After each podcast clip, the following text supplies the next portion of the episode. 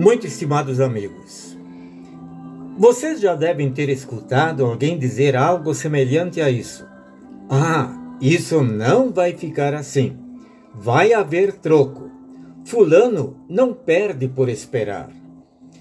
O desejo de vingança, o orgulho, o egoísmo, o colocar-se acima dos outros ou considerar-se melhor do que os outros influenciam pessoas a não reconhecer seus erros e muito menos a perdoar o semelhante. Entretanto, o cristão que ora na quinta petição do Pai Nosso e perdoa-nos as nossas dívidas, assim como nós também perdoamos aos nossos devedores, perdoa o semelhante, porque recebe o perdão de Deus. Portanto, em gratidão pelo perdão que recebemos de Deus, prometemos perdoar aqueles que pecam contra nós. Pedro perguntou a Jesus: Senhor, quantas vezes devo perdoar o meu irmão que peca contra mim? Sete vezes? Não, respondeu Jesus. Você não deve perdoar sete vezes, mas setenta e sete vezes. Numa outra tradução diz: setenta vezes sete, o que daria quatrocentas e noventa vezes. Esses números não devem ser considerados literalmente.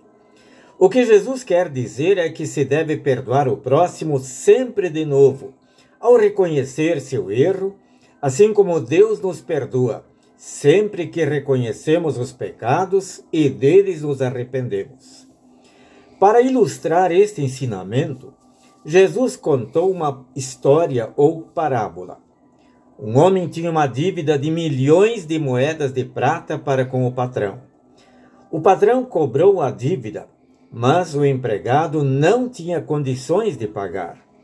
Então o patrão disse que o empregado e todos da sua família seriam vendidos como escravos e os bens que ele possuía seriam também vendidos para pagar a dívida.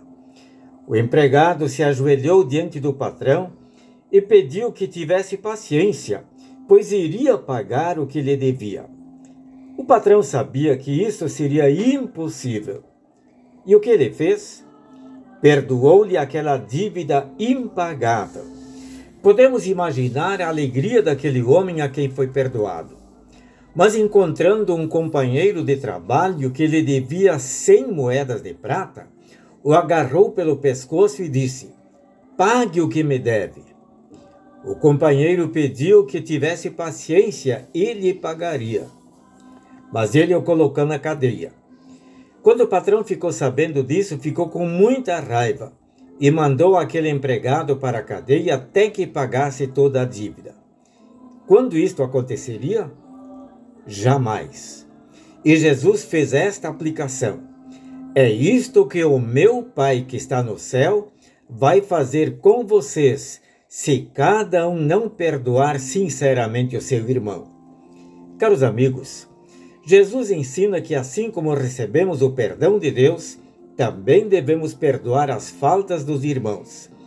Após ensinar a oração do Pai Nosso, conforme registrado em Mateus capítulo 6, Jesus acrescenta: Porque se vocês perdoarem as pessoas que ofendem vocês, o Pai de vocês que está no céu também perdoará vocês.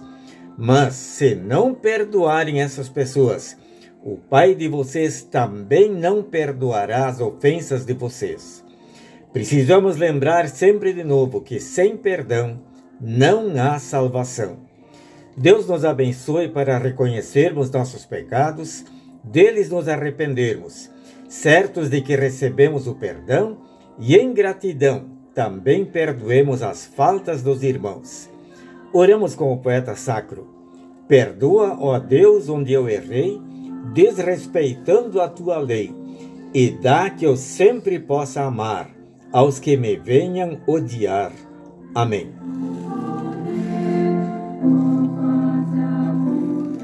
A graça do Senhor Jesus Cristo, o amor de Deus e a presença do Espírito Santo estejam com todos vocês. Amen.